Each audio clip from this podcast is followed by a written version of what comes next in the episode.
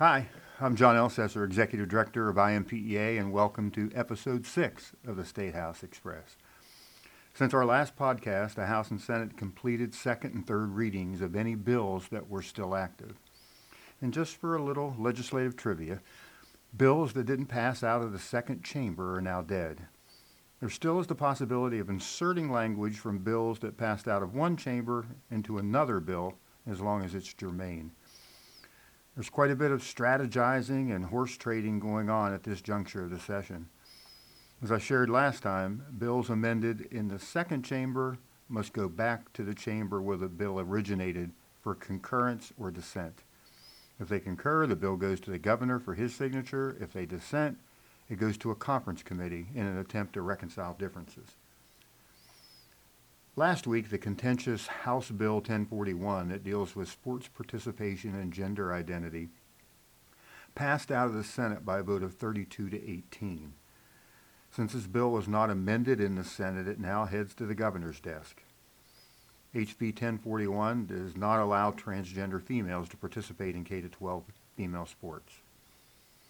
HB 1093, a various education matters bill, passed out of the Senate 50 to 0.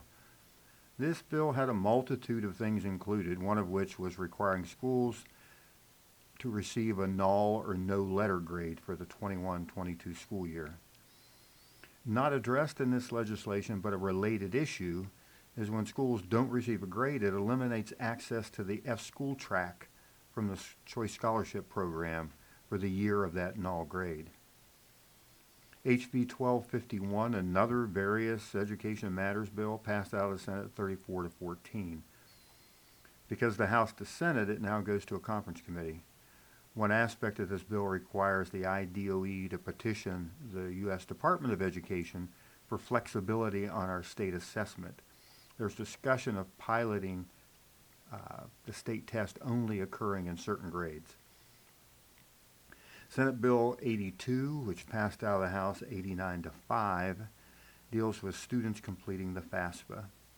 The bill was amended pretty significantly in the House, removing the requirement that all seniors had to complete a FAFSA to ensuring that families are getting information about the FAFSA. The amendment also changed how the bill applied to non-public schools. In the current language, it makes it a may provision for non-public schools. I found out last week that the Senate has concurred on those House changes, so the may provision for non-pubs becomes law upon the signature of the governor. Senate Bill 115 deals with employee misconduct, and it basically says that schools cannot hire nor employ individuals convicted of a number of specified crimes. The bill already has gone through conference committee. We assume it will be heading to the governor's desk soon. Senate Bill 123 deals with dyslexia screening, and the Senate Education Committee non-public schools were amended out of that bill. This bill was already heard in conference committee where the amendments added in the House were removed because they were not deemed germane. If the conference committee conferees sign off on the bill, it'll go to the governor for his signature. The biggie, the one that we've been working very hard on this session, is Senate Bill 331, what we call the ESA fix-up bill. And it passed out of the House last week 75 to 22. The version of the bill that passed out of the House included the fixes important to non-public schools that were previously stripped out in Senate appropriations. As of last week, the Senate dissented on the House version. A conference committee met on Monday at 10:30 a.m. The conference committee report stripped out the fixes back to the Senate appropriations version, except that it did remove the surety bond requirement. So both the direct transfer of APC funds and the direct transfer of tuition and fees were removed. INPEA attempted to engage our membership to ensure the rollout of this new program would work for non-public schools. Now, unless there are administrative remedies put into place, there will be simply more obstacles to non-public school participation as this new choice program is rolled out for the 22-23 school year. This week will be the last week for the 2022 general session. We assume sine die will happen maybe sometime even tomorrow on Tuesday and probably Wednesday at the latest.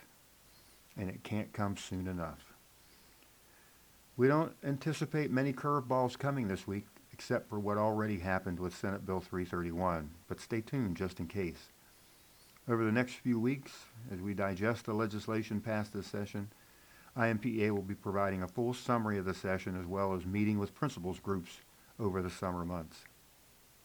With that said, we hope to see you back here next week for the final episode, the wrap-up of the 2022 session and the 2022 edition of the State House Express. Thanks, and have a great week.